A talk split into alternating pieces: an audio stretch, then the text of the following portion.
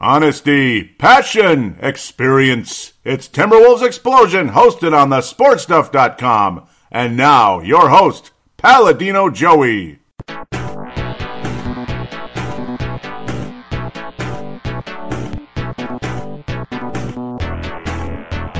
Hello again, Timberwolves fans. Are you ready for the explosion of Timberwolves basketball? I am your host, Paladino Joey, or Joey Awajan. Timberwolves Explosion is available on Apple Podcasts, Google Podcasts, Podaman, Spotify, iHeartRadio, TuneIn Radio, Amazon Music, Stitcher, Double Twist. Thank you always for downloading and listening to the show. It's great to be back talking regular season basketball once again.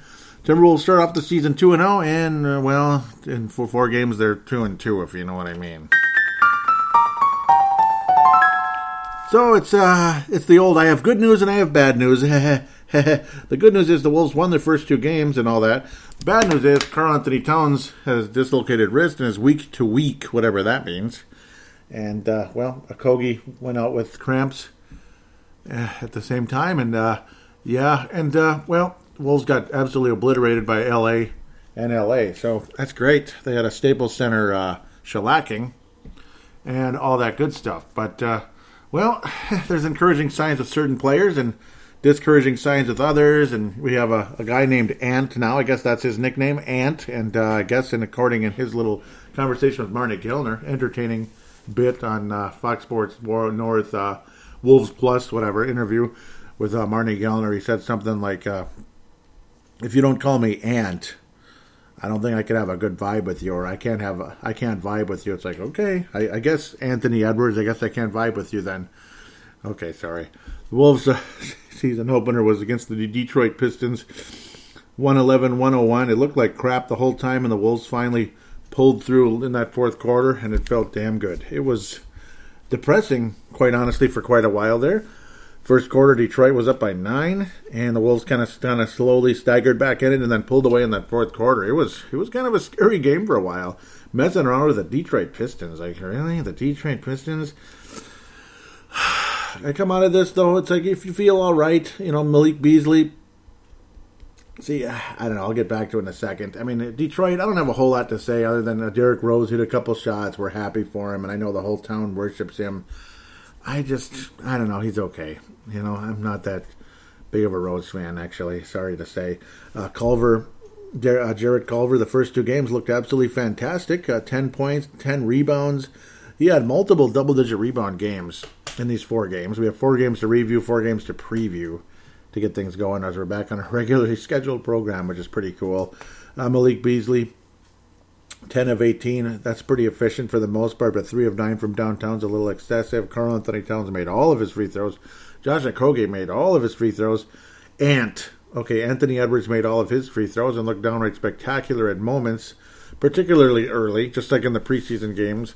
He had some good moments. He had 11 points in the first quarter, which was super exciting, and only wound up with 15 as it kind of became a moment of uh, gunning and missing and gunning and missing and gunning and missing, where Culver and Beasley, guys like that, came through. Towns didn't have a whole lot of points for the longest time, and he kind of caught up as things moved on. It was a bit of a sloppy game. You had a guy by the name of Jake Layman starting at power forward in the first two games, and very similar lines. Uh, just you just look at this line, the stat line of 16 minutes 33 seconds, over three from the floor, over one from downtown, no free throws attempted, one rebound, one. I don't care, man. I mean, only 16 minutes. Yeah, one rebound though. He's supposed to be power forward. Get the rebound. Minus 15 and 0 points, 0 steals, 0 turnovers. That's nice. 0 blocks and no personal fouls.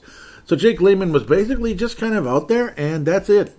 That's it. He just was on the floor, and and they were losing when he was on the floor because uh, he was a minus 15 when everybody else was pretty much a plus, except for Juancho Hernangomez, who also sucks hardcore so far. He is done. Well, enjoy the 21 million while you can, Juancho. Good thing that third year is not guaranteed. Oh boy. I see why they didn't put a guarantee in that third year. I thought he was better than this. I mean, he was kind of good last year, wasn't he? I mean, he was hitting threes. He had some energy. Act like you want it, man. Act like you want it. I mean, don't just say you want it. Go out and bleep and want it, like uh, former Wild coach Bruce Boudreau would say. Anthony Edwards, Ant, whatever you want to call him, you felt super good about this one. Like, here we go. He's a future star someday, hopefully, or at least going to be something positive for the Wolves. D'Angelo Russell didn't start because there was some kind of weird COVID protocol. It wasn't anything he did. There was just things were slow coming through, so he couldn't start, but he still played the majority of the minutes. You got to see Ricky Rubio and Jake Layman in the starting lineup. Yeah, and Rubio was very ineffective, very not efficient, even though he was a plus 17. Shows you how deceiving that is. He just happened to be on the floor when the Wolves were winning, I guess. Okay, I know. D'Angelo Russell's got that smooth outside shot, but the other thing is, he misses a lot. I mean, when he makes his shots, it's like, ah, it's just like, it's that beautiful rainbow, the beautiful arc, and it's like bottom of the net. But but he misses a lot. It's just that he looks pretty when he actually makes the shot. It's it's nice, but he misses a lot. Anthony Edwards misses a lot too. Naz Reid gets a little crazy sometimes, trigger happy. Juancho Hernangomez was very similar to uh, Mr. Jake Layman, other than he got three rebounds instead of one. That's good. And he added a steal. But other than that, Mrs. Lincoln House the play didn't make anything in Juancho's case. But Culver, really nice, making his free throws and everything. He stunk hardcore at the free throw line last year. But to open up the season with a double double, extremely encouraging for Jarrett Culver. Very, very encouraging. 50% from the floor in the game. Uh, obviously very, very sound defense. Doesn't show up in the box score with any steals or blocks or anything. But, uh, you know, just sound defense in the right place, the right time, doing a great job disrupting players. Josh Okogie, same thing, you know, started in the game. I don't necessarily like him starting at small forward at six foot four, six foot three, six foot four. He's already kind of short for a shooting guard, so you're starting him at small forward. Welcome to the new NBA, ladies and gentlemen, where you're gonna have like six foot seven centers and like power forwards that are like six four and your point guards will be six four, and your shooting guard will be six four. And and it, what is going on in the NBA? It's getting weird. Is it that boring and bad to have like a tall center, to have like an actual real center? Is it that bad? Well, if teams are going to only focus on being playing small ball, eventually you're not going to get any frickin' rebounds. And this entire game, the Wolves didn't rebound the bleeping ball until much later when things started to go their way.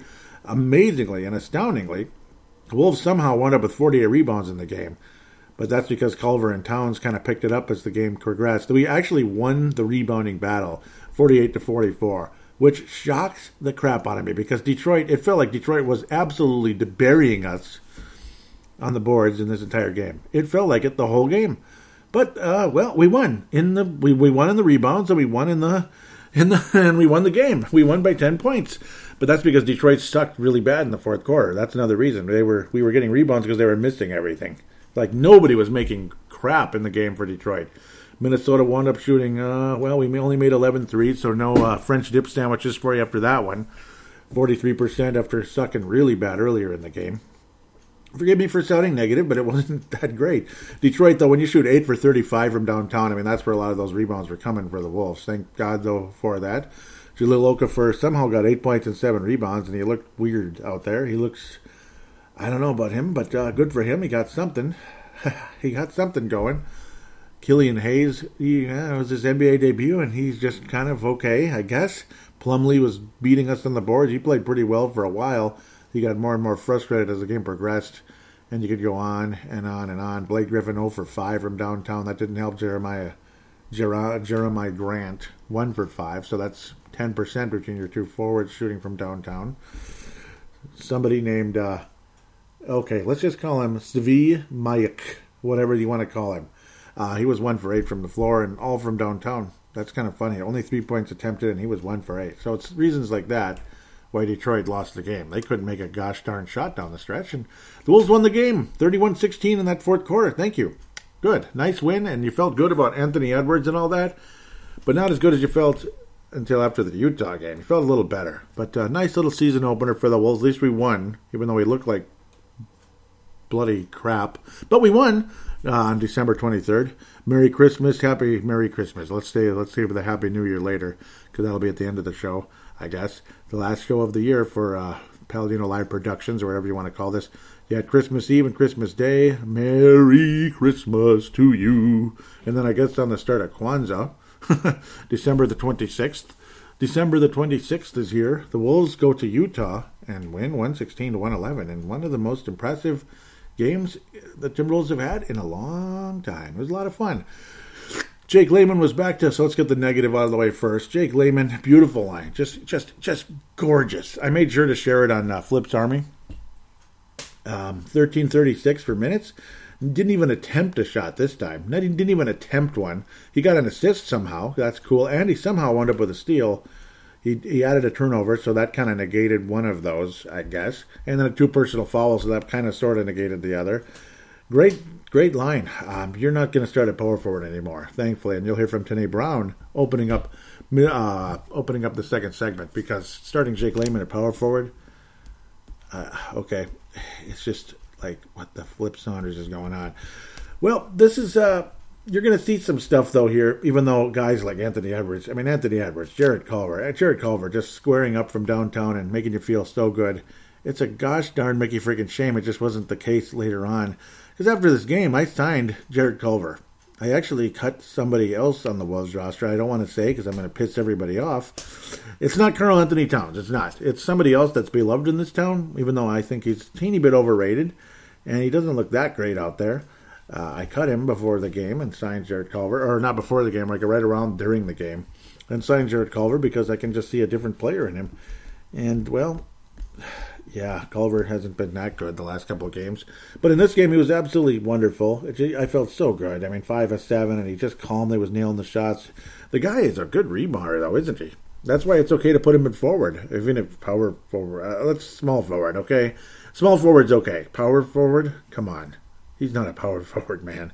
But neither is Jake Layman. Jake Layman, well, he's tall and stuff, but I don't. He doesn't rebound the ball at all. He doesn't really he's not a threat in the paint at all in any stretch of the imagination. My God, just look at these two guys, Hernangomez and Jake Layman. You combine them. You combine them for about twenty minutes. Let's combine the two guys together. So it'd be let's have some fun. Well, it's not really fun. About 19 minutes and what's wrong with me? 19 minutes and 51 seconds. One field goal attempted one field goal attempted. You notice that. One offensive rebound, I guess. That's it. Yeah, one offensive rebound and three personal fouls. oh, and yeah, by the way, let's add uh, Layman's uh, assist, turnover, and steal. That's it, though, in that amount of time between those, both of them combined. That's your power forwards, your main power forwards. Wow, that's terrific. And Davis got a couple seconds in there when uh, Karl got hurt very late in the game, which was really de- depressing and sad very depressing and sad. And he was out there as a decoy, so he says. It was a dislocated wrist, and he's week to week. he's, he's week to week. you know, it's so sad because there was so much positivity in this game, and I wanted to, I wanted to ride that into this show today, and I can't. I can't. I want to cry when I think about it. Honest to God, I want to cry when I think about other things too that I'm hearing in the background. But fudge knuckers. boy. Okay. Um, D'Angelo Russell wound up with 25 points, and he scored and all that stuff down the stretch, and he had that crisp-looking Steph Curry-like shot from downtown from way out there. But he doesn't he doesn't look like that great of a player to me. I mean, nine of 21. He shoots too much. He misses too much. And Naz Reid kind of does the same thing. That's what uh, a lot of people's favorite guy out there, uh, Britt Robson, would say. That Naz Reid, yeah, he tweeted out Naz Reid shoots too damn much. Yeah, he does sometimes, and he hangs out. And it's right when I was talking about how he, how he. It's nice to see him playing more of his inside game, using his athleticism, playing inside, and then he does. And then all of a sudden, there he is, right back out there, hanging out behind the arc like a shooting guard, waiting for a spot up three. Oh Lord, Lord, Lord, Lord, frustrating. I knew this was going to happen. It always happens during the show. Ugh. Ugh. Vince Romano might have an idea what I'm frustrated with. Ugh. Bloody hell. Anthony Edwards' ant was absolutely spectacular in the game. He had a beautiful spin move. He had a Dirk Nowitzki type of a move, a turnaround shot. This was a very fun game to watch for us Ant fans. He needs to be a better rebounder for somebody his size, and hopefully he can do that. But I suppose he kind of hangs out in the perimeter a bit. It's kind of his role. Then he can dribble into the car, a dribble drive in there and get something done. One up with 18 points. Malik Beasley, though, I think he is sometimes he reminds me of Rashad McCants. He'll get the points like Rashad McCants. Wow, we got 18 points. How can you not like Rashad McCants? It took 17 shots to get there. 17 shots to get there, and of course, three free throws added to that. So it's like, think about that. Think about that. If it wasn't for the free throws, you know, his efficiency would be even worse. He'd have less points than field goal attempts. That's bullshit. you know, it really is. Actually, Karl-Anthony Towns, less he had less points than field goal attempts. That's bullshit. it is. I'm just being honest with you. It is. It's not good. In fact, most of the team actually did that, but at least we got hot from downtown. Generally speaking, our field goal percentage throughout this entire four games has been blah. It's about 43% or something in the first two here. But we finally started making shots from downtown and get your French dip coupons and the application ready. Get your French dip ready. Yes, at least after this one. You certainly weren't getting it up for the Laker game, but I do believe the Wolves did make it last night versus the Clippers, or should I say last night, the other game. I just called it last night for some reason, but on Tuesday night versus the Clippy Dippies. Um, that was nice and everything. That's great. Uh, fun to see though. Guys like Culver, Anthony Edwards really step up and look just absolutely gorgeous out there. 13 for 19 from the floor, uh, 5 of 6 from downtown between the two guys. And again, six rebounds from Culver. Nice sound defense. Anthony Edwards occasionally actually looks like a better defender than you think. He has his big moments here and there. Uh, Gobert drove me insane in the entire game. He was really difficult to deal with. 17 rebounds. And again, this is another thing where I was just cursing my head off about rebound the bleeping Mickey frickin' ball this is where we really suck and uh, we really suck in the rebounding conversation here. I'm still stunned that the Wolves won the rebounding battle versus Detroit, but that's just because Detroit missed a nine bajillion shots, so it was like free rebounds in a sense. They were in the season of giving. Isn't that cute? Uh, great defense by the Wolves overall in this game. Again, the Wolves beat the Jazz, but if basketball was uh, if the score was about rebounding, fifty-eight to forty. That's all I got to say. Uh, Gobert out rebounded the Wolves he could out rebound the Wolves by himself practically in this game. It was like that. Uh, very tough to deal with. Somebody named Royce O'Neale, who actually looks kind of like a decent player. I wouldn't mind him on the roster if he's going to pull down 13 rebounds every night. Bogdanovich couldn't hit a shot down the stretch. Donovan Mitchell struggled and struggled and struggled, and he started to get kind of hot in that fourth quarter when the Wolves had that big lead, and all of a sudden it just disappeared uh, Mitchell and Conley started making a little bit of shots after sucking the whole game, and it was like, oh boy, oh boy, oh boy, oh boy, oh boy. And then frickin' Gobert kept getting offensive rebounds, and so did uh, Royce O'Neale and Bogdanovich. Lots of offensive rebounds for the Jazz. The the forward trio of Gobert, Bogdanovich, and O'Neale combined, and it's not Shaq, but 14 offensive rebounds just for those three guys. That's pretty crazy. I was cursing my head off, but luckily the Wolves hung on and won the, and won the game, despite again Okogie going down with what looked like a hamstring pull, possibly. They were calling it a cramp, but he didn't play later on. Um, I don't know. Kind of a scary moment for Okogie. Um, boy, I don't know, man. I don't know. Kind of sucks to see this happening to our guys, but again, Karl had the dislocated wrist, and that was depressing. Um, Jake Layman. Again, I already told you about his line. It was crappy. The Wolves end up winning winning the game, and it felt way better, and that's a good thing. I'm going really long here with just two games. I apologize. Just had way too much to say. I've been talking too much here. But these last two games, you can almost kind of sum it all up in one big, smelly pile of you know what. 127-91 on the 27th versus the Lakers. Uh, but, but it's a back-to-back, though. It's a back-to-back. Yeah, it's a back-to-back. And yeah, you traveled, and yeah, it's the world champion Lakers, and they had no uh, what's his face. They had no Anthony Davis. We had no Karl-Anthony Towns, and uh, it's kind of a combination of all the above. It was just like the ugliest game I've ever seen. It was crap. Marc Gasol, he would have probably frustrated Karl-Anthony Towns anyway. Kyle Kuzma was making everything, and I mean everything. Culver didn't start, but he didn't play that great. He missed everything from downtown. Anthony Edwards is Boofda. He went from a guy who looked really exciting to a guy that shot that couldn't make a shot most of the game. He managed to get to 15 at the last moment, so he led the Wolves in scoring again. And the good news is, because they talked about LeBron James moving to third all time, passing Kevin Garnett for the most double digit games in NBA history. Passing Kevin Garnett, because remember, Garnett had that streak going on forever, and I mean forever. It was really cool. It's about like eight years or something. It was really fun to keep up with. The double digit game streak and all that. And that's why he's so high up there. And the fact that Michael, you know, and the fact he played for so long as well. Uh, certainly didn't have double digit games his last couple years in the league, did he, Kevin Garnett? Because he was 39, 40 years old, basically. Um, you saw some interesting guys debut, which I'm very excited about long term. Talk about them momentarily. uh, Anthony Edwards, he's got well after these four games. I, all I can say is four four double digit uh, games, four out of uh, four for four so far. And the Kogi injury happened in the Laker game. My apologies. That's what I thought. I was kind of slipping my tongue there. I was looking like, wait a minute, no, I think it was the Laker game. So my apologies there. Anthony Edwards couldn't hit crap, six of twenty-one, but again, at least he got to fifteen points, and he did the same thing against the Clippers a couple nights later. This was Sunday night the Laker game. Rubio had an okay performance. He shot 50% overall, but the whole game was awful. Uh, Beasley, again, looks like a mechanic. Russell looks like someone who, I don't know what the, pardon my French. Yep, and there goes Okogie there.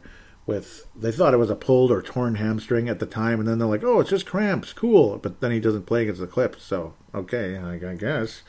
Naz Reid starting at center looks like a fish out of water. No, he's he's he's good. He's a good he's a good player and everything. He's talented. He's not a starter, not on any day. He's not. He's not a starter unless you want to put him at power forward, which actually probably wouldn't be the dumbest thing ever. The only problem is you don't have a whole lot else to back up at center except maybe Ed Davis, who got extended minutes in the game, which he should have. Uh, Hernangomez continued to look like balls. Uh, did get six points in the game, and I'm not trying to be a jerk to him it's just he's not that good, and I thought he was better than this. Seriously, uh, Jordan McLaughlin debut for the season looked adequate. Just I don't know, four points, whatever, you know. But he was much better against the Clippers, actually, statistically anyway. But D'Angelo Russell looked like crap. I mean, he looked like crap. He looked like somebody that didn't even care. He's like, oh, it's a back to back, and we're missing people and stuff and stuff. Yeah, load management. D'Angelo, you know, I love you. I'll, I'll never forget my feeling though when he signed the thirty million dollar contract. Almost the same I felt when, and this was with the Golden State Warriors, of course. Almost the same feeling I felt when the Minnesota Vikings signed Kirk Cousins for 30 million. Almost the same feeling. It's it just makes you feel warm and fuzzy, doesn't it? I'm so happy he got his 30 million and everything, but thirty million dollars, really? Thirty million dollars for this? I mean, you know tough. You know, suck it up, dude. It's a it's a back to back. You can perform better than this. You know, seven turnovers in only like twenty minutes, four points, two of seven. Just no life, no no nothing. But yeah, he he can kind of, you know, call out orders, this and that, and it's cute and everything. Like he's kind of having conversations with the players, and yeah, we got to do this and this and this. Okay, no, move that way. That's cute and everything, but I'm not seeing any real leadership out of him. I Got to see more, especially when you're making that kind of money. Oh boy, I'll get to the positives here in a second because there were positives to come out of this game. There were nothing with Beasley Oko- Okogie's injury that sucks. You know, Naz Reid was adequate. Blah blah blah. Layman finally scored ten points. That's unbelievable. But that's because other people were setting him up, and well, somebody had to score, and he was playing in garbage time minutes when he got the points. Before that, he wasn't doing jack. okay, I got the negative out of the way. Ready for a little bit of positivity? Can you guess who? It's two guys. Jarred Vanderbilt. Jarred, not Jarrett. There's Jarrett Culver, who did not play well. And Jaden McDaniels. Wow, I really like what I saw out of these two guys. Jaden McDaniels, nice energy. He's got the nice catch and shoot three, but I guess every forward now shoots three pointers. But he also played really sound defense. The two steals are pretty cool thing to see. But he actually played solid defense. It wasn't just that he got two steals, you know. So it's just on him. Oh, he must be a good defender if he got two steals. No, he looked good out there. Jarred Vanderbilt got three steals, three, and he got six rebounds. No, seven rebounds, six assists. He's a good passer. He actually set up Hernangomez for no. This was uh, Layman last night, or no, or was it in this one? It might have been in both games. Uh, on cuts to the basket, just beautiful lead passes to the hoop. The guy can pass. The guy can defend. He's got a nice energy. He can rebound. He's a skinny son of a gun, Jarred Vanderbilt out of Kentucky. The good news is he's 21 years old. He's 21 years old, and he's this good. Okay, he's he's got some talents, and I know it's garbage time, but he looked really good though. And he, you know, I, I want to see Jarred Vanderbilt be in the rotation and get meaningful minutes in meaningful games, if there's such thing as a meaningful game these days. If there's such a thing. Uh, let's try to stay 500 if we can somehow, some way. But really liked what I saw of Jarred Vanderbilt. Obviously, I like the energy, the defensive presence, and that smooth shot by Jaden McDaniels. smooth as silk on that catch and shoot. He looked really good. And I'm, I'm, I'm not just saying it, he looked damn good on those. Uh, but Jarred Vanderbilt's got some energy and stuff. Uh, he's he's you know like right away I thought about the junkyard dog, but he might end up being better someday. Hopefully, uh, Jerome Williams years ago, the junkyard dog, Toronto Raptors and such. Really tough, uh, interesting player. You know, junkyard dog kind of did a little bit of everything, kind of like Jarred Vanderbilt right now. Uh, Vanderbilt, he can really pass the ball though. He's got a real playmaking ability. He led the Wolves in assists uh, you know, he, he can move the ball for a forward, and it's it's impressive to see. It's, he's obviously not a point forward or anything like that, but it's the way he just kind of he'll get the ball and set other players up, and it's nice. It's nice. A couple of those, uh, at least one of them was a uh, kind of a kick out to McDaniel's for three. I know the other was Rubio, uh, but really impressed by those two guys. And Ed Davis is a damn good rebounder too, for uh, and you know for what you know for what he is as his role, whatever defensive kind of a, a, a, backup player, but he can play a little bit. Not as quick as uh, yeah. Oh, and Vanderbilt's very quick. Certainly not as quick as him. And McDaniel's obviously super young, only 20 years old, and he looks like he's about 14. Jaden McDaniels looks really young. Like Vanderbilt, at least, kind of sort of looks like a young adult. Where McDaniels looks like he's about 14 years old. He looks real young. We'll see what happens. Both of them got to play uh, got to play against the uh, the Clippers as well on, on uh, Tuesday night really like what I see out of these two guys, and let's see. Let's let's go. Let's go. You know, let's see what happens between them. Hopefully, it keeps happening, and uh, I'm very pleased. it's uh, it's really cool stuff. So with that, we can quickly now, well, quickly. I don't know if quickly is a word anymore. Wow, look at the time. I apologize. I had a lot to say. Uh, I guess I'm back doing Timberwolves Explosion again. I had a lot to say, a lot. So that's Timberwolves Explosion. Clippers the last game of the year, woo-hoo-hoo, and wrapping up with a real gem here, losing by 23 points. And the Los Angeles Clippers, the world world champion Los Angeles Lakers, are on the air. Yes, yes, they are, Chick Hearn. And they are the world champion Lakers. Clippers hope to be like conference finalists at least. It'd be about time, wouldn't it? You got to see Amir Coffey and you got to see Daniel Oturu. What is this, Gopher basketball or something? Well, kinda. Uh, and yeah, let's see. Go Amir Coffey and Daniel Oturu. Uh, Daniel Oturu. Let me tell you, starting center for the Clippers in a year or two. Mark my words. Write that down.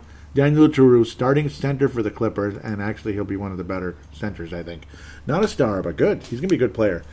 Malik Malik Rashad McCants back at it again. Five of sixteen. Rashad McCants. Two of eight from downtown. I'm starting to regret signing Malik Beasley. He's he's got talent, he's got ability. He's too much of a gunner. He's too much of a gunner. I, I don't know. He guns too much. You know, that's what I didn't like about Derrick Rose. That's what I don't like about Rashad McCants. That's what I didn't like about a lot of players. He guns too much. Sometimes Anthony Edwards, you could say the same. Ant. Sorry, Ant. Uh, I want to vibe with you, Ant, so I'll say Ant. Okay, Ant. Well, he shot well from downtown, four of seven, but overall, he struggled in a big way. All of his makes were three pointers. That's good. One of with 12 points. Kind of a scary line, though. In almost 25 minutes, he didn't pull down one rebound and nothing else. He did block a shot, which was great, showing a little athleticism. Naz Reid efficient for the amount of time he was out there. Russell just again, there's something missing with Russell. He's starting to remind me of Kirk Cousins. He is an expensive guy who's got a nice smile and all that, but then it's like, ah, uh, okay. One thing about Kirk Cousins that he's got on D'Angelo Russell right away is he's uh, he's more durable than D'Angelo Russell. Kirk Cousins, knock on wood. Not that he's going to be playing any games after Sunday or anything this year, but is what it is. Uh, I don't know. Rubio, his best game of the year so far. A couple of catch and shoot threes from the corner. That was great. He he actually shot super well, six of eight. He looked like Utah or Phoenix Rubio in this game. He looked good and of course he started because I, I, don't know why he started, but he did. D'Angelo Russell, no, I guess there was no uh, Jarrett Culver, and we're not ready to bring in. Uh, excuse me, there was no uh, Josh Okogie, and we weren't ready to bring in Anthony Edwards. So I don't know. I'm not. I don't know if I'm buying the whole crab thing. I think it was a little bit worse than that. Unfortunately, Culver. Well, he missed ten shots and he got ten rebounds. Four of them offensive, and a couple of them were, um, you know, rebounds and put back attempts that didn't work out. That's kind of sad. But 10 rebounds for Jarrett Culver. You're starting power forward because it's not Malik Beasley. starting power forward. Hey, he did what a power forward's supposed to do get 10 rebounds. So that's nice. But everything else didn't work out so good. That's too bad. I, and I like Culver. I'm, I'm rooting for him. But giving you honest assessment of his performance, he didn't play that good. Jordan McLaughlin had nine assists in the game. How about that? Very solid. A lot of it's kind of semi garbage time. It wasn't completely garbage time yet, but might as well have been. Ed Davis again. What a nice rebounder in limited action. Pretty cool stuff there. Um, Jaden McDaniels made the one uh, made the one shot he attempted, and he also added a free throw. That's nice again, seeing a little bit of energy from him, and a, lot of it's good defense.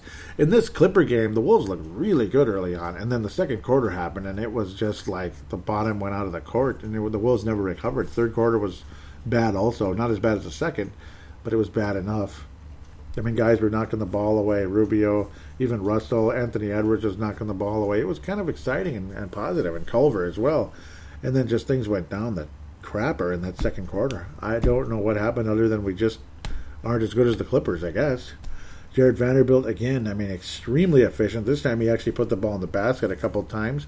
One was a really nice alley play that was set up earlier in the game. That was great. Rubio, I believe, set him up. No, it was McLaughlin. Set him up on an alley oop, and he was able to put it in. I was a little worried because the way he went down, I was like, oh no, no, please, not another injury. And he's just getting started, the poor guy. He didn't even play last year. Not for us after acquiring him from Denver, but uh, 9.6 rebounds and assist. Beautiful pass to Mr. Layman for one of his only one of his two baskets. So Layman actually got on the scoreboard even though he didn't start. And he shouldn't start. He's going to play the same amount of minutes anyway off the bench. Is like the tenth man. So what? Just leave him, put him where he is. If you you know, and I, I, I have wanted Culver to start and Anthony Edwards versus uh, you know Okogie, but I don't know. Culver, I don't know, man. Over ten. What the hell? I don't know what happened. I, I don't know. He just stunk. That's too bad. Nice to see McLaughlin add up the assists. Certainly not much of an offensive guy, but he's a pretty good floor general. I like McLaughlin. And this is a game where you played all three point guards in the game. It's kind of interesting setup, but it works, and that's where that way nobody played too many minutes. In any case, it was kind of like you're balancing things out, especially when you have a guy that really wants his load management. I'm going to keep talking about that because I hate that stuff. Come on, Russell. Come on, D'Angelo. Come on, D'Angelo Russell. Come on now. Come on. Juancho looks like crap again. He just, I don't think he can play, and it's too bad. And and I know, oh, it's just the first couple of games. You know, settle down. Uh, okay, I guess he didn't really play for Denver for a reason. Vanderbilt was too young and just getting started. Uh, I, Vanderbilt is a quirky, interesting. He's he's the junkyard dog. He's junkyard dog 2.0 for me. He's he's the new junkyard dog. That's what I'm going to call him. Jarred the junkyard dog. Vanderbilt. Sounds kind of good. I guess it rolls off your tongue a little bit. Juancho, want you make a shot once in a while, Hernangomez. Yeah, want you play better. Okay, sorry. Yeah, well, I mean, you're seeing positive positivity out of Jarred Vanderbilt, Jaden McDaniels. McDaniels is not going to get extensive minutes yet, but he, he, there's something there with Jaden McDaniels. He's a good defensive player. Jaden McDaniels is a good defensive player, and so is Jarred Vanderbilt. He's got a boy. He's got a lot of energy. Um, Vanderbilt is not a starter in the NBA, I don't think, but he deserves to be in in the rotation, even on a playoff team. I think. I think he could be that kind of guy, a solid rotational guy that would actually be a household name for certain teams because I think he'd be damn popular, especially if he's on the TV enough, you know, and people get to know who the heck he is. He's people are going to know who Jarred Vanderbilt is. I think in the next few years, they're going to know who he is because he there there is an energy, there is a swagger to his game that I'm very impressed with. And I could tell Darren Doogie Wolfson on the Scoop podcast was extremely intrigued by him. And I remember listening to the uh, the Scoop podcast. It is episode three twelve. If you want to jump back into that one, so here I go, recommending this. Not because, not because the Scoop podcast needs my help. They're doing. He's doing just fine, Darren Doogie Wolfson. But uh, it's because it's a very interesting interview. September the first, episode three twelve. Jarred Vanderbilt. Check it out. Check it out. Uh, yep. So if you want to kind of scroll back, you know, you look in that that podcast feed. Scroll back to September first, episode three twelve. Jarred Vanderbilt, Josh Okogie was on that one also. But the Vanderbilt interview, you know, you could hear a guy who's got a good head on his shoulders. I'm very intrigued by the guy. Very intrigued by Jarred Vanderbilt moving forward when it comes to the Wolves and all that.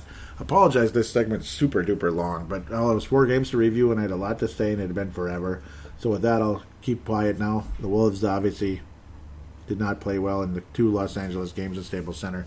With that said, the awards to pass out. I'm going to give the Johnny Flynn Memorial first. It's to our Johnny Flynn point guard right now. I'm not impressed, even though he put a, he scored a lot of points and everything, D'Angelo Russell. But boy, something's missing.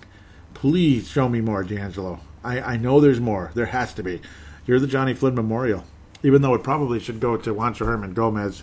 Nah, you know it should go to Juancho Hernangomez and to Jake Layman. It really should. I am going to give it to them, but honorable mention to uh, D'Angelo Russell. He's sure as hell not getting any uh, Lone Wolf Award or anything. But uh, D'Angelo, what a frustration it is so far starting out the season. The Lone Wolf Award for this episode? Oh boy, I don't know, man. It's going to go to D'Angelo Russell. No. It could have gone to like guys like Reid. Uh, not Reid. It could have gone to like Culver, somebody like that. But he shot so effing poorly. oh man. And obviously Karl. It's just going to go to Karl by default, even though he missed the last two games. Honorable mention is going to go to Jarred Vanderbilt because of the energy he brought, and it gives us some positivity that we have a rotation player that's going to probably unseat a couple guys uh, at some point very soon. Anthony Edwards, he shot so effing poorly against the Clippers uh, or Lakers. I don't know. One, one, one way I would give him honorable mention is because he was at least consistent in terms of he got double digit points in all four games but I suppose so did D'Angelo Russell. No, he didn't even get that against the uh, the Lakers. He was so bad against the Lakers. He was bad, Russell. Um, it's going to be Karl by default, and that's it. And then Vanderbilt honorable mention. That said, I'll finally shut up, and then we can preview four games going into next week and into next year. I understand guys are injured, but for crying out loud, I think we could do a little better than this.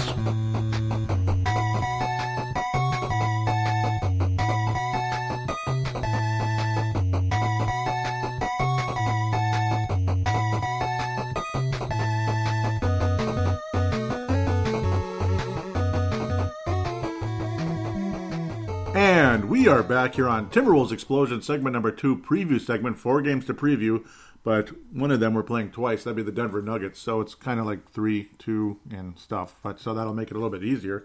That's the good part. The bad part is nothing's easy, I guess, except for playing the Washington Wizards. Though we'll see how that goes. Minnesota Timberwolves ring in the new year, as everybody likes to say, ringing in the new year, ringing in the new year whatever that means. It's, they're just playing on uh, January 1st, as far as I'm concerned. At home versus the Washington Wizards. We'll see how much at home means. It didn't mean a whole lot last year for some strange reason we don't understand. Going to backtrack very quickly, though. Very quickly to segment number one. Came up with something during the break that I should have probably said in the first segment, but I didn't. So that's why we're all human. This is Ricky Rubio talking about the uh, play of the Timberwolves in Los Angeles. You know, like both of the teams. Yeah. Okay. Ricky Rubio rips Wolves selfish play. This was by the uh, the Star. This is from the Star Tribune, courtesy of the Star Tribune. Hoops hype, I guess, kind of like took the cut of his quote. So Hoops hype and Star Tribune, of course, contributing to what I'm about to say and what Rubio said. So they said first, he said Wolves were playing selfish after they jumped out to an early lead. That's against the Clippers, especially. And then Rubio says, when things weren't going our way, everybody goes playing selfish we have to learn. Yep. So it's basically like guys jacking up shots. Okay, I'm going to start shooting three, and that's kind of how it was. I was like sitting there getting mad. Rubio continues says saying, "There's a lot of excuses. We're young, blah blah blah, this and that. But once you step on the court, you're playing for an NBA team, and the last two games it's been ridiculously bad. There's no other words to put it, and we have to get better." I think we didn't learn from that game against the Lakers, and again via the Minneapolis Star Tribune. Woohoo! And of course, this is Hoops Hype originally. Uh, Hoops Hype had kind of put that together, courtesy of the Star Tribune. Uh, thanks to both of those publications. Well, um, yeah, I like what Ricky Rubio said. I agree with that. It's good that he's uh, willing to kind of jump into things. Years ago, you wouldn't have seen that. Uh, Rubio, it's kind of like Brad Johnson when he came back to the Vikings. He was a little different. You know, uh, in his case, he'd won a Super Bowl with Tampa Bay. a few years earlier. That was after he'd left Minnesota. A lot tougher. They're just kind of a little bit different personality coming back, kind of a stronger person. Like Rubio, obviously, clearly is a stronger person. His English is stronger and all that. Um, it's not just about his English, but again, it's very. He, he's a stronger personality now compared to back then. That's what happens when you turn 30. And I agree 1000% with what Ricky said. Uh, I'm not the giant, biggest Ricky Rubio fan in the history of the world. Uh, he's he's made some goofy mistakes, but in some of these games, jacking up threes and a kind of a some crazy turnovers here and there. But generally speaking, what he said, I, I agree with, and hopefully that uh, players take heart to it and play better against the Washington Wizards, who I will preview now. Friday, the foist of January uh, 2021. We're happy for New Year's. It's the greatest thing since sliced bread. Until next year, then next year's the greatest thing since sliced bread. And we just go on and on and on and on. Probably no Karl-Anthony Towns. This is the first of only two meetings between the two clubs. Well, at least we'll play them twice. Of course, the schedule is going to be odd, so certain teams will probably only play once, or we'll eat into our Western Conference schedule a bit with others. It's going to be interesting. We'll play in Washington, D.C., where, well, somebody's going to be president on February 27th. We'll see what happens with that. My thoughts will uh, remain what they are. Over 4 in Washington's case, Minnesota 2 and 2 overall. Apparently, no, the Wizards are the Wizards are 0 4. They won a preseason game against Detroit, and that's nice. Uh, very impressive stuff thus far. So far, the Washington Wizards are 16th in points scored. Wolves are 26th. Washington 17th in rebounds. Wolves are 18th. That's kind of funny. You think we were worse, but I guess we had a couple of good moments. Field goal percentage, Washington's crushing us. 14th to 28th. The Wizards have a significantly worse free throw percentage, 24th to 14th. Three point percentage, Washington's ahead. Also, the Wolves are 29th still on three point percentage. Oh boy, yeah, that's great. I probably don't need to go over all of this stuff, but I mean, you know, generally Bradley Beal's off to a great start, but they're not winning games. Thirty-two points a game for him. Russell Westbrook's averaging a triple double again. He's doing an Oscar Robertson impression. I'm guessing he's going to average that this year easily because he's already what? He's at 13.7 rebounds a game. He's getting more rebounds than Karl-Anthony Towns. He's getting more assists than John Stockton, and he's averaging 19 points, which is fine because yeah, let Bradley Beal do most of the scoring. Let him be the leading scorer. Uh, 12.7 assists. Are you kidding me? So cool, cool statistics and everything by Russell Westbrook, but dare I call him the big box scorer? Because he is the big box scorer. I, I, I think so. I won't call it empty stats because at least he has a lot of energy in this and that, which is kind of cool. You know, good for him, respect and all that. He's kind of an ass sometimes, and then they lost to the Bulls. I mean, they they lost to the Bulls. they got beat by eight points by the Bulls. Most recently on the 29th, they'll play the Bulls again uh, tonight on the uh, New Year's Eve. So I'm fessing up what day it is. We're recording the show a little early this this week. Normally, the Timberwolves Explosion podcast will be released on Fridays. I figure since there's a break in between Tuesday and Friday, might as well just get the show out uh, as soon as possible. Just get it done, just so everything's finished and ready and everything's fresh. This and that, and then uh, hopefully you enjoy your New Year and all that. But yep, we'll be playing the Bulls again, so the Wizards will be on a back to back and then come to Minnesota. Not that far of travel, but uh, I don't think they're going to enjoy that very much having to travel at that time. So that kind of sucks for them, I guess. Deni Avdija is uh, again the Israeli the Israeli star everyone's excited about. We'll see if that ended up being a genius pick for the Washington Wizards. You know, off to seven and a half points and blah blah blah. First four games of his career, not expecting a whole lot. It's basically about their backcourt right now with Bradley Beal and Russell Westbrook. Dave Bertans is okay. Uh, Moritz Wagner, I'm kind of a fan, sort of. I kind of liked him. He played for the Lakers for a minute. I remember I, he was good for Michigan. Solid player, helped them get to the national championship game, but they lost to the Michigan Wolverines. Jerome Robinson, ugh, another crappy start to his uh, second season now in the NBA. Man, come on, Jerome. I really like that guy coming into the draft a year ago, I really like Jerome Robinson. If you listen to my uh, draft preview, so to speak, I believe that was State of the Timberwolves 2019. I just love Jerome Robinson. It might have been 2018, actually. Kind of crazy. It's already been that long, and he hasn't done squat. Wolves should be able to beat the Washington Wizards. I would hope. I would hope things will get together. Hopefully, they listen to Ricky Rubio. The Wolves should have enough talent to be better than the Washington Wizards. We'll see. Uh, we've had some bad games against Russell Westbrook, this and that Bradley Beal's a talented guy. We've always struggled against Washington for some strange reason. Last year we lost at home and won over there, where usually we never beat the Wizards in Washington, like ever. So we'll see what happens. I think the Wolves win the game. I think it's funny how they're actually better in a lot of statistics. though. but that's what happens when you have two two legitimate stars in your backcourt. Compared to the Wolves, you know we have some stars and kind of don't. I, I thought Russell. Uh, I just almost called him Russell Westbrook. D'Angelo Russell was better than he is. I don't know. I don't know. D'Angelo Russell's starting to remind me of the Lakers D'Angelo Russell, where he's just kind of there. You know, he takes some crazy shots and this and that, and he doesn't play good defense, and he's just kind of there, and and he's expensive and stuff. That's kind of uh, D'Angelo Russell so far. I guess the Wolves win, just because I'm believing that they're going to take heart to what was said. No, Karl-Anthony Towns does not help, but I think Naz Reid's going to have one of his better games against the Wizards. I'm hoping.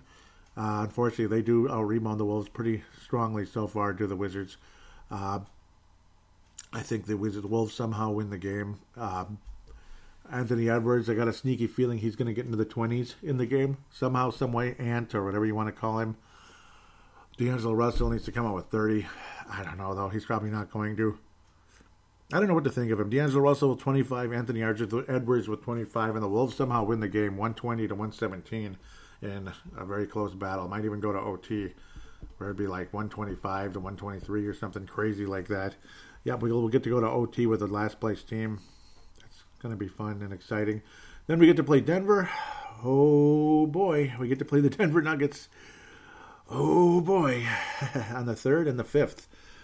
Home game with Denver on the third, and January 5th in the Mile High City on the 5th. oh boy, yeah, I know. Denver's, uh, you know, I mean, we've had some awesome games against this team. Let's be honest. We've had some historically fun games against this club. Somehow they're one and three to start the season, but so what? I mean, I'm not that worried about Denver at this point. In their case, they've got they're seventh in the league in scoring. They're actually a worse rebounding club than us for some reason. Fifty percent from the floor so far, despite being one and three. Okay, so they're absolutely annihilating us in that category. Free throw percentage is what it is. We're actually good at free throws, which is kind of funny. And three point percentage, they're in the middle of the league, and again, Wolves are at the bottom. Ah, man. Seventh in the league in scoring. Feels actually it feels like they should be higher, but overall field goal percentage is where they're third. Eh, I don't think the Wolves win this game. I don't think so. Jamal Murray's torched us every single time. Jokic is just going to embarrass us, I think. I don't think he's going to make Naz Reid feel good about himself after the game. Michael Porter Jr. just keeps getting better and better and better and better. Young rising uh, player. I won't call him a star, but a young rising star of the Denver Nuggets, I guess. Uh, good for him though. 19 points a game, about seven rebounds. Jokic is Jokic likes to make the Wolves feel like a joke. Uh, he's averaging six turnovers a game for some reason, so a little bit wild, a little bit crazy. Chemistry, something's not right so far with Denver to open up this season. Gary Harris historically has been a great three point shooter, but he stinks so far. Just like last year, he stunk from downtown. It was like he was shooting like 29%, 17 so far this year. I don't know what happened to him. I don't know. I have no freaking idea. Michael Porter Jr. is a stretch four, 43%. Jokic, 40%. Jamal Murray, 36 Jamal can be a bit of a gunner, but generally, uh, obviously, he's got star potential. Uh, he's not shot well so far this year, though. under 40% so far from the floor.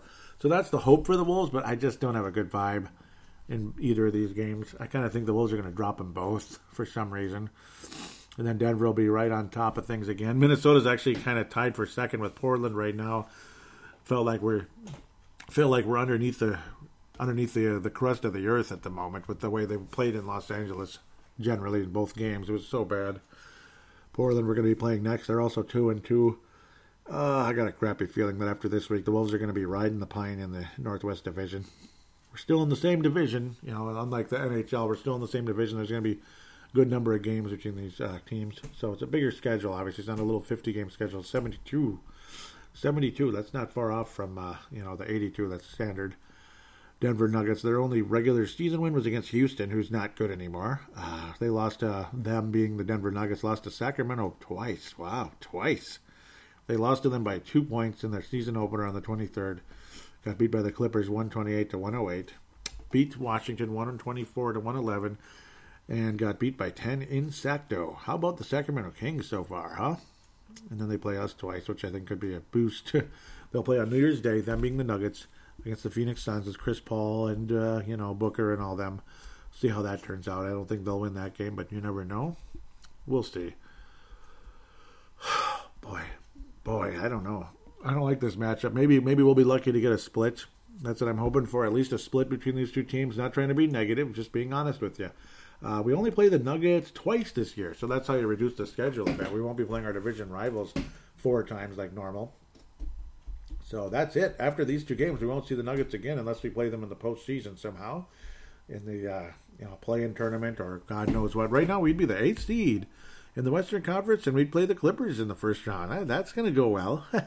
yeah. What what made you think that would? Uh, what made you think uh, that the Wolves would struggle against the Clippers? I I, I, don't know. I, I, don't know. I think we'd be okay. Not.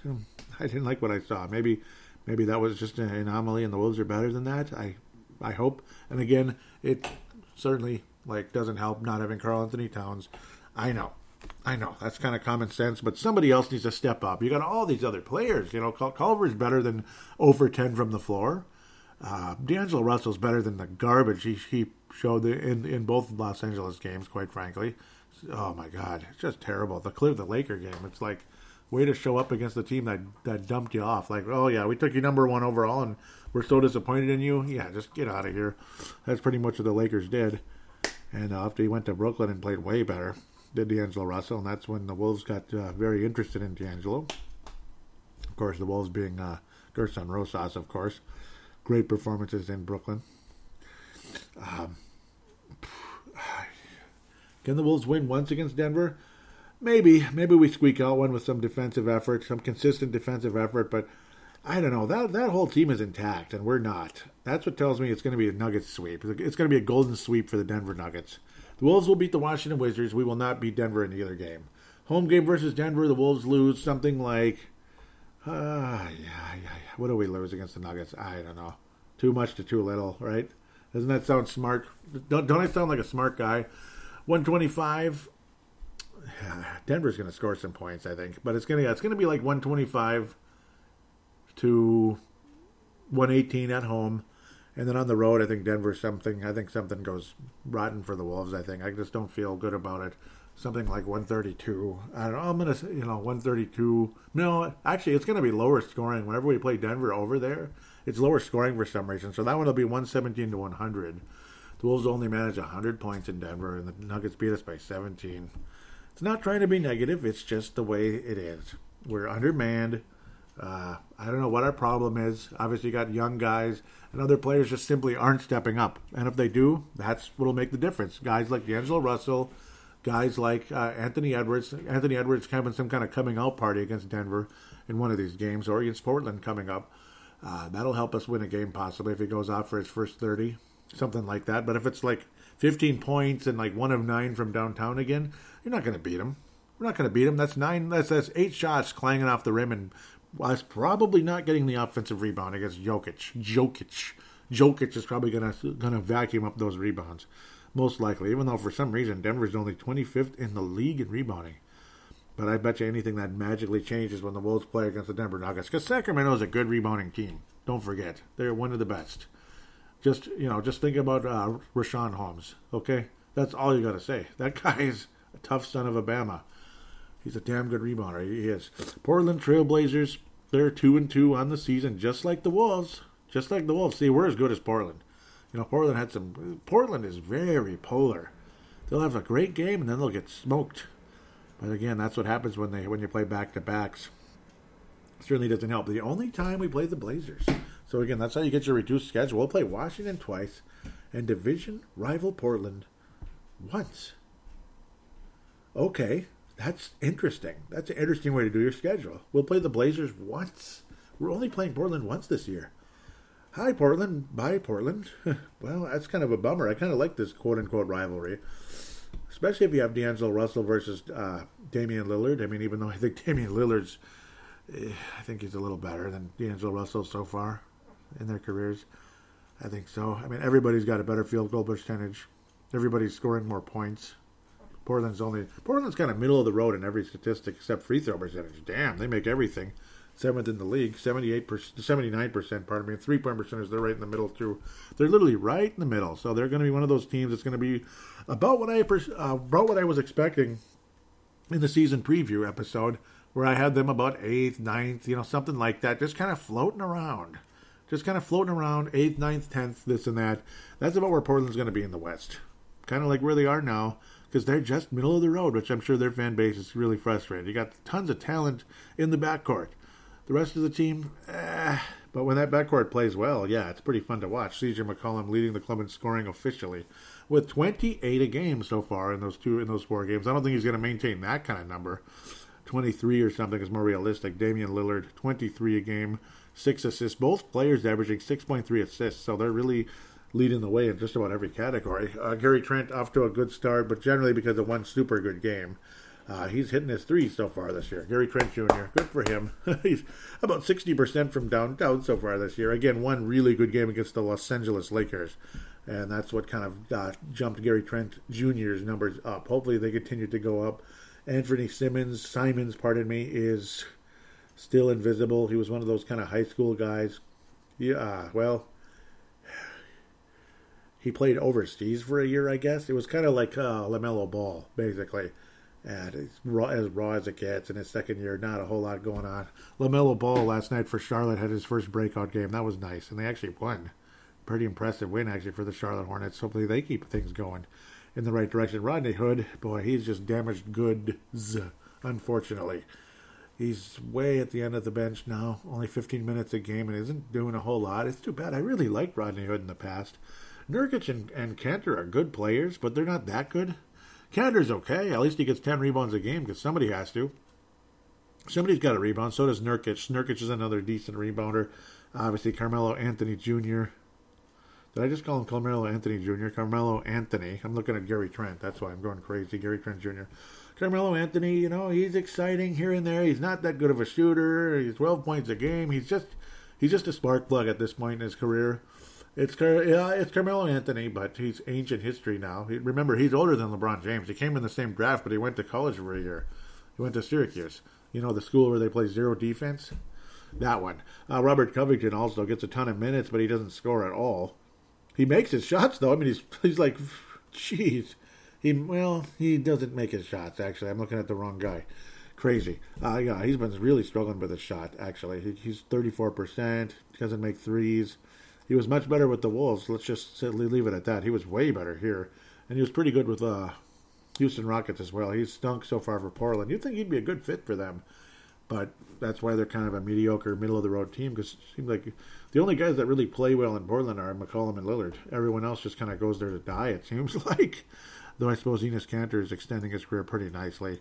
Portland just recently got smashed by the Clippers, 128 to 105. That was just last night on NBA TV. Just got smashed. NBA TV channel there.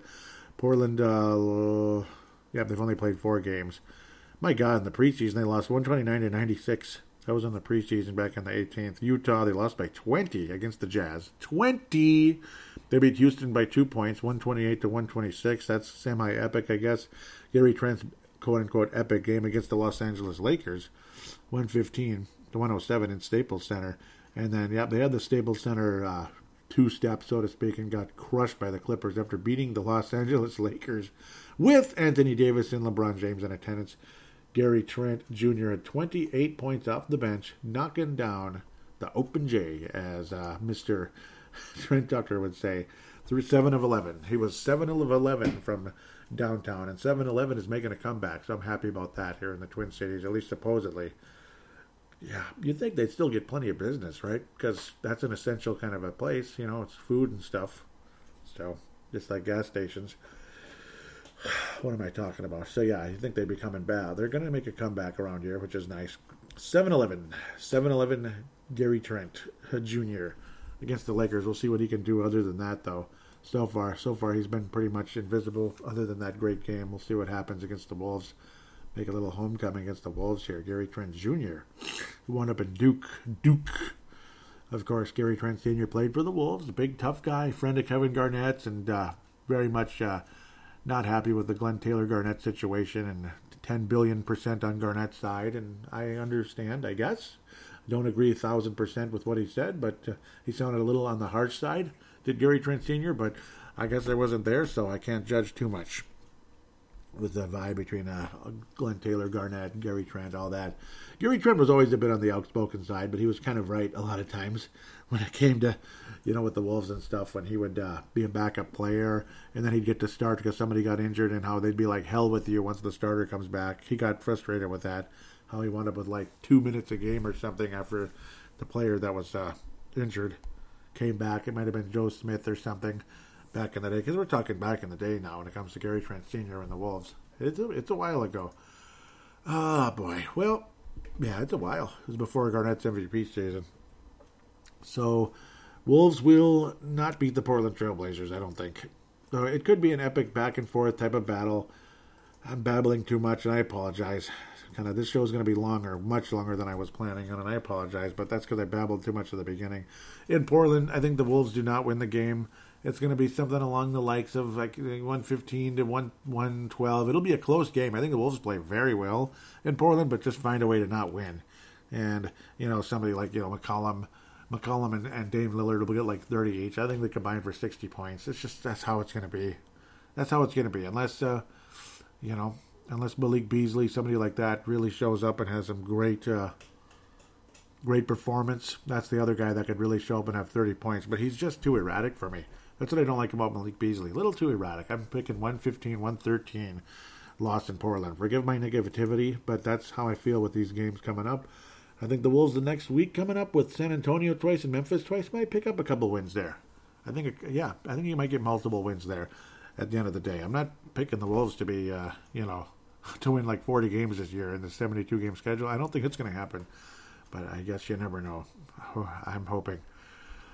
That said, we'll take a quick break. Fan interaction coming up.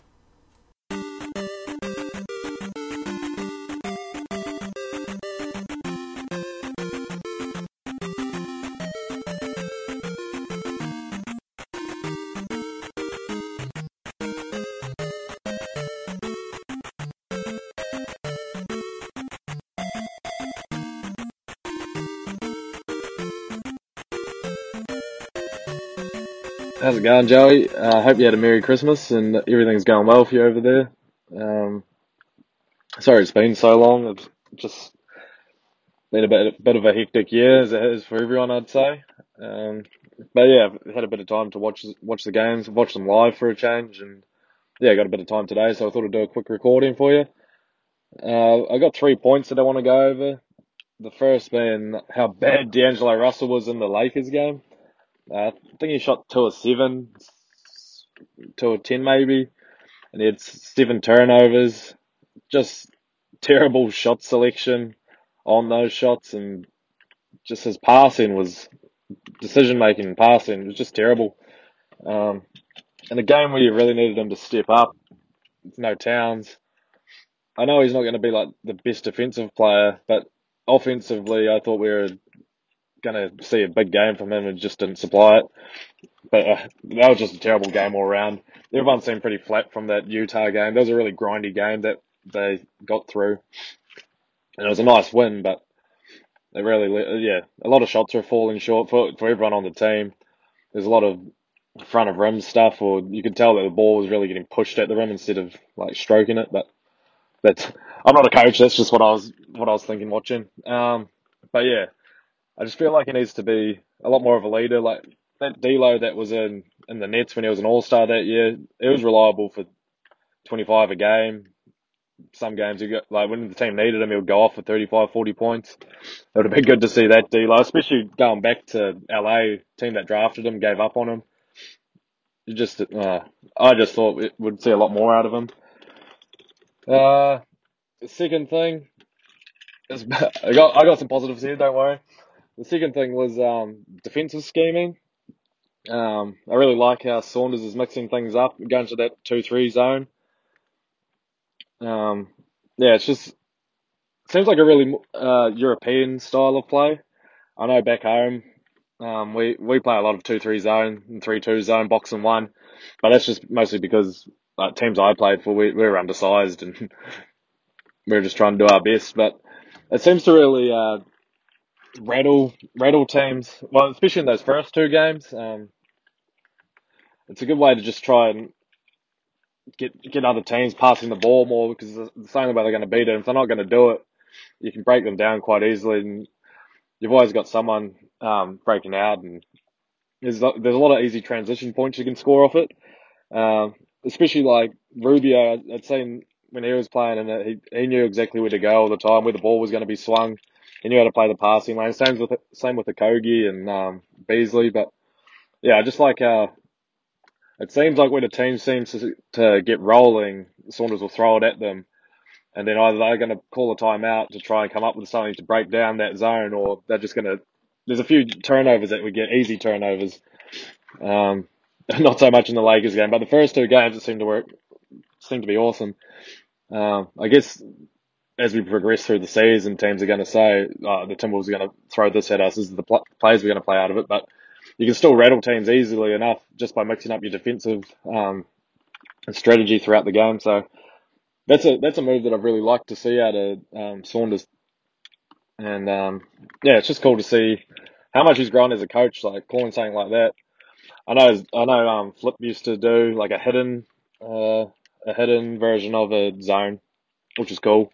But yeah, now now it's just a flat out one, which it's good to see it working. Um, and the last thing I got, Jake Layman. Maybe I, I can probably just leave it at that. I think every Timberwolves fan knows he shouldn't be playing. He, well, he should be benched, essentially. Like he, he hasn't provided anything. In the two wins, he didn't give us anything. In the loss, he gave, well, I was saying like eight points, but is just he's not fun to watch, and it's it's. It, I think his salary is like three million. Like, start Culver or um, and Edwards, like, yeah. I don't see why they're pushing them still, especially when you're getting good time out of Culver and Edwards. I, I, I sort of understand not wanting to put Edwards in against starters straight away, but surely we've got someone better that we can put in over Layman.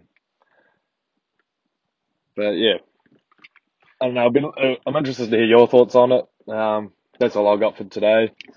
But yeah, I hope you have a, a happy new year and uh, hope 2021 brings a lot more joy than 2020 did for everyone. Cheers, mate. And Merry Christmas and Happy New Year to you as well. Tanae, that is Tanae Brown out of New Zealand that you just heard. Love, love hearing that. It, it, it has been a while, but I totally understand. Obviously, hectic year and busy and all that. I can I can relate a bit, uh, kind of back and forth with work, but generally working way too much. But occasionally, early in the year, there was there was no work. It was kind of weird for a while. But then, of course, naturally, when there's no work, there's always the other side. Kaboom! Now there were nine billion parts behind. Isn't that just fun? So yeah, that's kind of story of our lives, unfortunately. So Real quick, I might as well talk about Jake Layman as you mentioned that at the end there, uh, making three million. Yep, three point seven, believe it or not, this year, and then three point nine next year. So, yeah, this is the second of three years for Jake Layman. I agree with you. Yeah, I mean he, I don't see anything special about him, and I know a lot of Wolves fans like the Flips Army pages and others like that. You know, a lot of local fans here, local fans. Uh, a lot of you guys overseas aren't fooled as easily, it seems like. And I'm not trying to be mean to those of you locally that might be listening, thinking, geez, Joey, I mean, thanks a lot. Just because we're local doesn't mean we're not paying attention. I'm sure you are. Like some of you, maybe you're just optimistic, and then others are realistic, like myself and Tene. Yeah, I mean, Jake Layman, I don't see anything special about the guy, really. I didn't really see it last year either, maybe for a couple seconds. And when you brought up Chase Budinger when you were uh, tweeting back and forth, I think we'll see that in the tweets here. It's going to be fairly busy uh, fan direction segment, as you can tell, also. So it's going to be a longer show today to open up the season. I guess it's fine. Hopefully, no one complains about the length of it. I'll try not to babble too much. Um, but yeah, I mean, he it's kind of like a Chase Budinger, where he did not really provide a whole lot for the Wolves. He had a couple of interesting moments at the very, very beginning, got hurt, and then ever since, it's like, eh, you know. And that's what it was like with Budinger, and that's what it's been with like, like with Jake Layman so far. Uh, yep, I want to see Anthony Edwards get more minutes. Absolutely. The sad part is it seems like he's just kind of jacking the ball up, though, which is disappointing. Hernangomez, uh, I thought there was an option. I'm not seeing it right now on the HoopsHype uh, salaries. I thought there was an option. I think it's partially guaranteed in his second year or third year, pardon me, for Hernangomez, his third season. I'm not seeing anything like it's a team option or anything. Weird. I thought it was though. Hmm. Well, that stinks. I know. Uh, yeah, because Naz Reid is a team option the next year, and then uh, the third year, same with Jaylen Nowell. They're both both literally making the exact same contract. Naz Reid and J- uh, Jaylen Nowell. Naz Reid is basically kind of like a second round pick in a sense. Uh, let's get to the Twitter account at T Wolves X at T Wolves X, of course, because at Wolves Explosion is suspended, and I don't know how to get it out of suspension. I don't know what I did, other than just maybe telling the NBA to stay out of politics a bit. It might have been something like that. I can't imagine I said anything that offensive that would cause my uh, Twitter account to be completely gone, but. Uh, but it's still, still still stuck at zero followers, zero this, zero that. And I know if it ever got reinstated, I'd get all of my followers back. But hopefully, if you're listening and you're wondering whatever happened to that Twitter account, please come to at twolvesx. You will see it. twolvesex is what the X is in the. Uh, you'll see it in the show description. Please give it a follow, and we can go from there. Luckily, a lot of the essential super duper, super duper hardcore, diehard uh, fans of this show have already uh, followed it. Thank you guys like Levi, Tene, Vince Germano, guys like that. Uh, Reese Pedretti, I love you guys. Pumpa is his nickname also. So uh, Levi, Tene, and someone else looks like Paladino Live. Whoops, that was me. I guess I did, yeah, because it's a different Twitter account retweeting the show out. I'm pretty sure Vince Germano did as well. That was the uh, season opener. I'm just not seeing it yet. I think he did. Yep, there he is. Vince Germano out of Australia, Tene, and Levi out of New Zealand. Tene out of New Zealand here says, glad to have T Wolves X, you know, Timberwolves Explosion, on the trade ride home today. Train ride home today. Merry Christmas, Joey, and the rest of the listeners, and Merry Christmas to you. That was on December the 18th as he was heading back, and there was Timberwolves Explosion on the, yep, right there on the screen getting played, the season preview. That was a fun show to do. Awesome. That was liked by multiple people there. Thank you enough for that. And we go up again. I was saying, wow, F that guy. I forget what I what I was talking about there. Oh, okay. Paul Allen was saying, my God, Hakeem, what a jackass. NFL, hello, ridiculous. Tied, tied for league in league leading penalties. He can't control himself. Yeah, that was someone in the NFL. Uh, Tanae Brown was saying, I usually only talk about the Wolves in the NBA. okay, that's just his uh, what you call it. He actually was just uh, liking what I said. That's funny. So that's actually bad. Uh, football related. That should have been the Vikings Twitter account. Tanae Brown says Edwards with a spin, looking like former Wolves number one pick. Uh oh. Yeah, I suppose. I suppose, huh? Yeah, big time play there, wasn't it? Definitely. Big time play. Appreciated that one. Oh, I just minimized everything. Oh, no. And luckily that's an easy fix. Levi Brown was saying, yep, nice comeback to close out the half at least. Good to see the Wolves playing again. That was against the Dallas Mavericks. Nice comeback. I was really happy about that. I was getting frustrated by the mixed layups also at the time. But uh, yeah, I was getting pissed off about the missed layups. Yeah, we ended up winning that game against the Mavericks. It's kind of cool, kind of surprising. We were getting smushed. Uh, random hoops. That is Reese Pedretti on. This is on Christmas Day. He says TP to TG, Terry Porter to Tom Gugliotta. I didn't see this right away. I apologize. That was nice. Yep, Terry Porter to Tom Gugliotta. Awesome, awesome memories there against the Phoenix Suns. Terry Porter played with the Suns, and so did Tom Gugliotta. That's funny. Of course, that was back when the Wolves Oh man, I miss those days, man.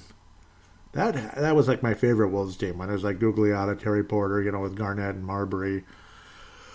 Oh, Sam Mitchell. Oh man, look at that hustle by Terry Porter. Mm.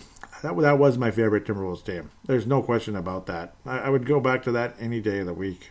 I mean, man alive. Tanae Brown. Yep, this was on the season opener. Oh, second game.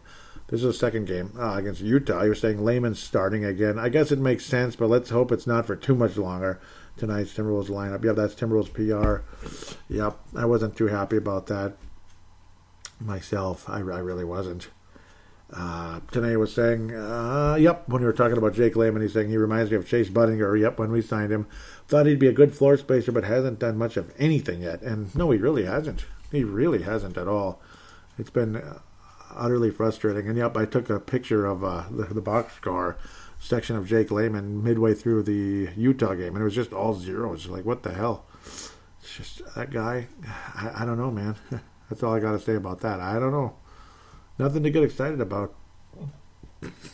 Tanae Brown was saying, I think we need to we need a Colgi to start for defensive reasons. At this stage, I can't see Culver or Edwards going up against the better offensive players in the league.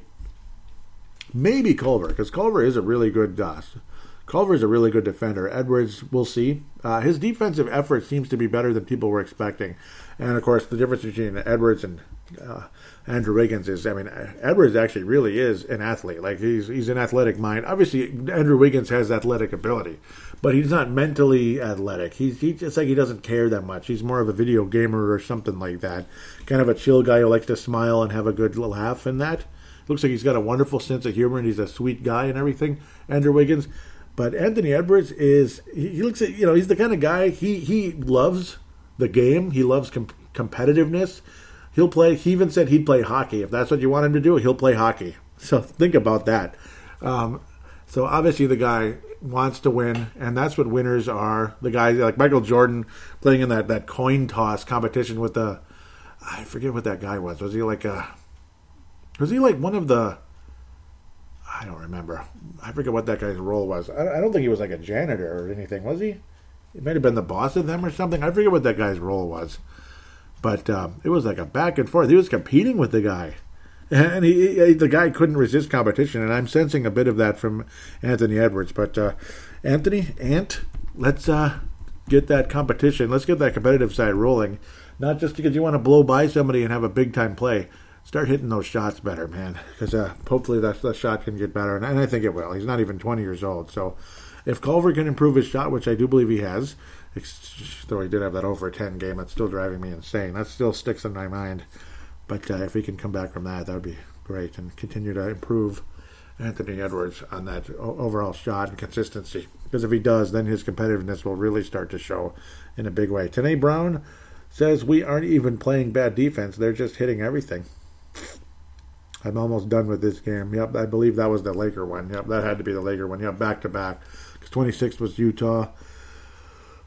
Lucas Schaefer. So today's sharing this thread from Lucas Schaefer says, let's read it here. What does that mean? Oh, yeah, the medical update uh, from Jon Krawczynski. Uh, Jon Krawczynski says, Wolves update on KAT, out for tonight, no surgery, but sounds like could miss several games. Swear word. Okay, so Lucas Schaefer, if I'm saying his name, Seifer, C C C Heifer. Hi, sorry, sorry, Lucas. The lunate the lunate is one of the small bones that comprise the uh, just like the scaphoid, right? Like mine, the scaphoid. Sorry for making it about me there for a second. I'm to follow this guy right there. Make it about uh, Lucas here. There you go, Lucas. Welcome to the T-Wolves X followed club, I guess. the lunate is one of the small bones that comprise of that comprise the wrist. Oh, that's a a subluxation occurs when a bone partially dislocates, then returns to its joint without need for it to be reset by a doctor. That's interesting. Yeah, because it didn't need to be reset. Yeah, that didn't need to be. Uh, that's really interesting.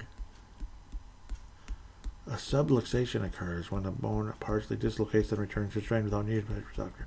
So, this uh, what's what's that other word? A left. Hmm. That's interesting. Well, it's going to take a time. Yeah, I mean, whenever you have a dislocation. I'm glad you think so. By what, the way, what the heck? you see the yellow light ring on hey. your device? Huh, unplugged. What the heck? Just because I said that's interesting, I had to unplug um, my sister here, Alexa. I had to unplug her for a minute. what the heck? What that? Where did that come from, Alexa? Welcome to Timberwolves Explosion, Alexa. I think that's the second time now.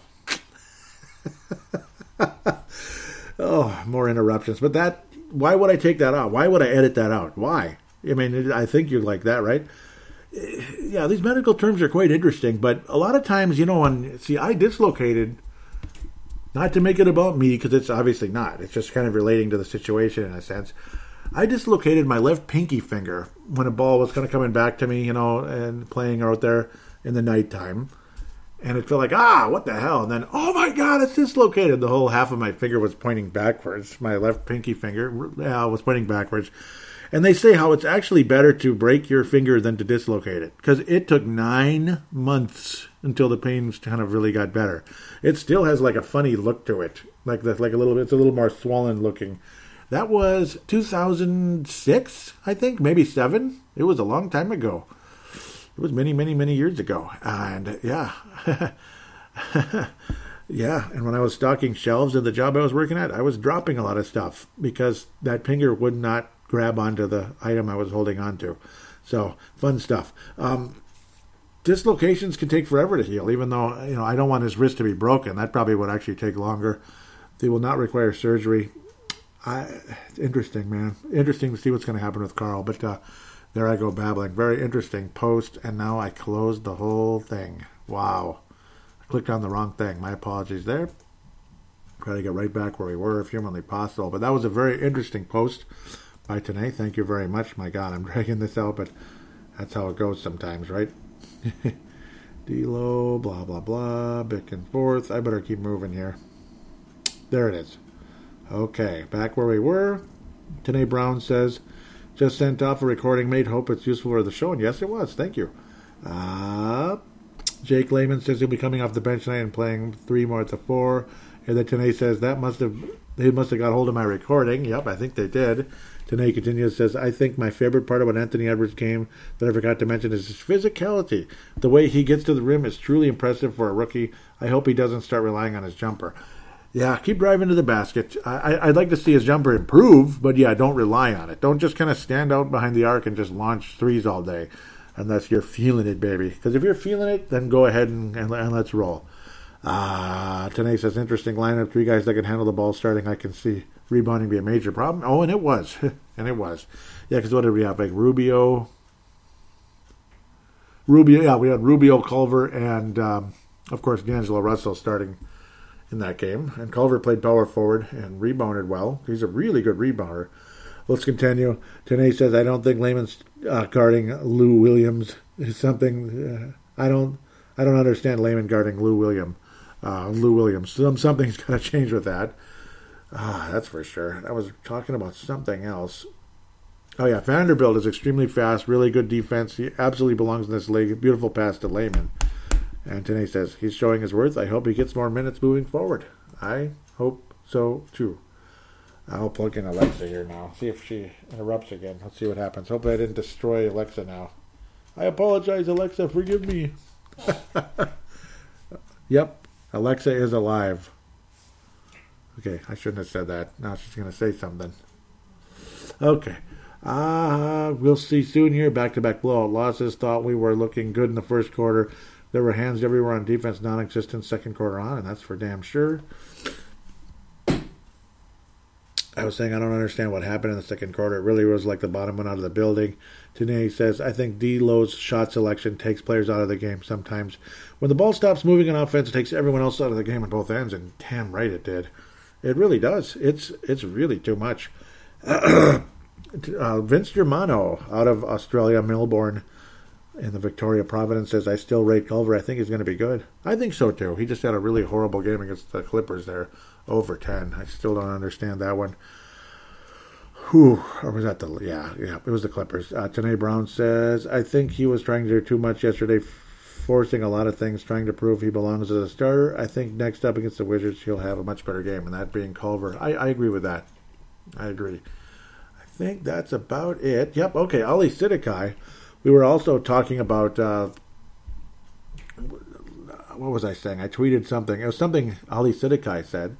I mostly knew him from Purple Mafia, but yeah, he can definitely talk basketball too. Ali Sidikai, cool guy locally here, says uh, he was saying one positive of the Timberwolves' last two games has been McDaniels and Vanderbilt seeing some action, and that's exactly what I've been saying. Those those are the major positives about those two games.